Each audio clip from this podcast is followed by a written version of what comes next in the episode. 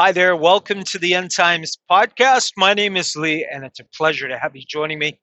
We're living in the last days. I assure you that the signs are all in place, and Jesus' return could be today, it could be tomorrow.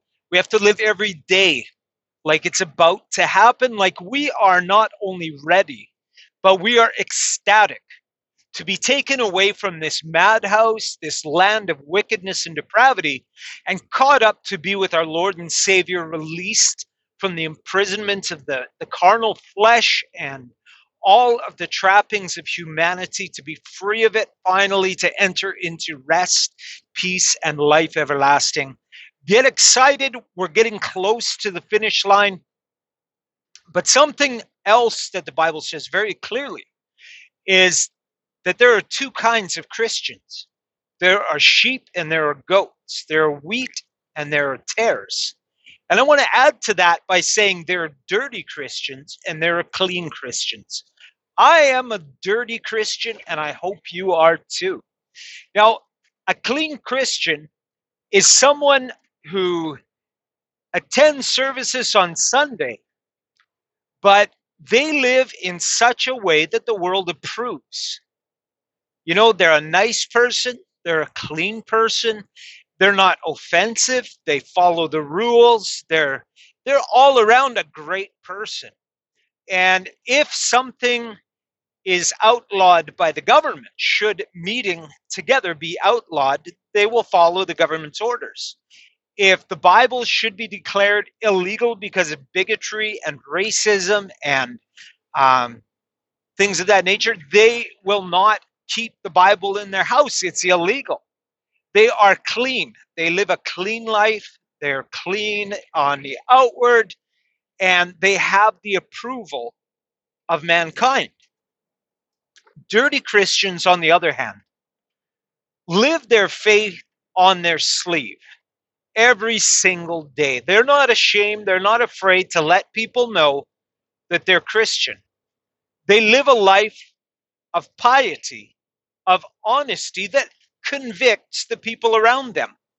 They do not lie, so the liars around them are convicted. They do not steal, so the thieves around them are convicted. They do not commit sexual immorality, so the sexually immoral around them are convicted. They don't go with what's popular, they go with what's true and what's right. And as a result of displaying this light, this countercultural light, they are disapproved of. The world doesn't like them. They remind the world of their sin. They remind the world of a coming judgment. And the world doesn't like that, nor does the world like them. They don't like dirty Christians wearing their Christian emblems in the workplace. I said emblems, emblems. And they don't like those dirty Christian t shirts with their scripture quoting, and all the rest of that. They don't like dirty Christianity. They like clean Christianity where it's subdued, it's quiet, nobody has to look at it. They tend to go along to get along, and everybody's happy. And that's the kind of Christian they like. They like and approve of clean Christians. But more and more, dirty Christians are going to be seen as dirty. Their dirt is going to become more and more apparent, not only to the world, but to the church around them as well. They will be labeled, they will be fundamentalists, fanaticals, zealots, radicals, troublemakers. And you know what? Honest to goodness, they will be accused for doing many things. They will gossip, will spring up around them because this is the way of the world. That which they oppose, they malign, they come against, and they will create terrible things. Listen, I have had some atrocious things said about me, and I've had masses of churchgoers turn against me and treat me like garbage because of these false accusations. You know what's remarkable is I don't run around defending myself. I don't run around, you know, declaring the truth to them. It's in God's hands. Whatever was done in secret will be revealed in the light. I've seen it time and time again, in time, people come back and apologize. Those with any moral integrity, that is, come back and apologize, saying, Now we know the truth. So don't despair. When they say things about you, when they accuse you falsely, don't despair. Rejoice that you have been found worthy. You have been counted of such high value as to suffer with Christ. To the degree that we suffer with Christ, that is our glory. We revel in, invite, and rejoice when people falsely accuse us, when people insult us, when they attack us. This is all for the glory of God and for our own good. In fact, there is no higher glory God can bestow upon a man than that he should lay down his life for the sake of the gospel. Man, what a privilege, what an honor.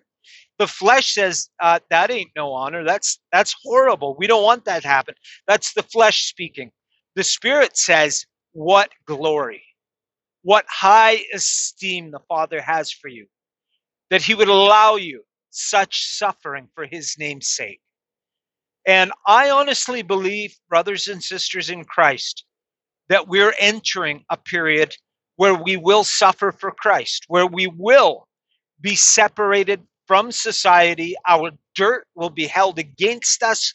We will be seen as troublemakers and uh, bigots and hateful and racist and toxic and everything else simply because we follow the words of Christ. We don't just read them, we obey them, we follow them, we live them, we emulate them with every step, with every breath. And that that the world hates. I believe we're very strongly we're moving into a period where you and I will be treated like criminals and we if there's any prepping that we need to be doing more so than rice and bullets it's to prepare for suffering Jesus wrote a letter to one of the churches. They uh, were a good and strong church, and they were locked up. Their faith had them locked up, and they're in prison on account of the name of Jesus. And what does the Lord say by way of encouragement to them? Be faithful. In 10 days, they're going to put you to death be faithful till the end. There's no rescue. There's no Black Hawk flying in with a uh, squad of Green Berets to get them out of there. Jesus is saying, just stand fast until the end. And after they've killed you, you will receive the crown of life. You see, we esteem the flesh so highly and we fear for the safety of the flesh so immeasurably. But the Lord is does not see as we see nor does he discern the way we discern. He sees the eternal spirit as infinitely valuable and the flesh of little account. And if the flesh should suffer for a short while so that the spirit can receive blessings immeasurable throughout eternity, that's a no brainer from the perspective of heaven. It's better to suffer short term for Christ here on earth to receive such great and lofty blessings in the life that is coming. God sees those things clearly. We do not. We see dimly now. We see in part. We know in part. So it's very hard for us to accept suffering for Christ. But allow yourself, prepare yourself to suffer. There was a, a missionary who came to the Americas, to the Iroquois to preach the gospel. And the Iroquois delighted in nothing more than the screams of their victims. That was, it showed their supremacy and the supremacy of their deities that they could inflict agony on these people, meaning they had supreme power. Their deities were supremely powerful because they could inflict such profound torment on their adversaries. And this missionary came to them. And they went to town on this guy with boiling oil dumped over him, a belt of fire tied around his waist, um, cutting off pieces of his body, jamming a hot poker down his throat, and through all of this torture, mindless torture that went on for several days, he did not cry out. He kept his silence. And the only time he spoke was to encourage his fellow missionaries not to be afraid, to be strong in their faith. Now, this isn't human and this isn't the flesh. He was given divine grace to be able to endure inhuman torture and not cry out.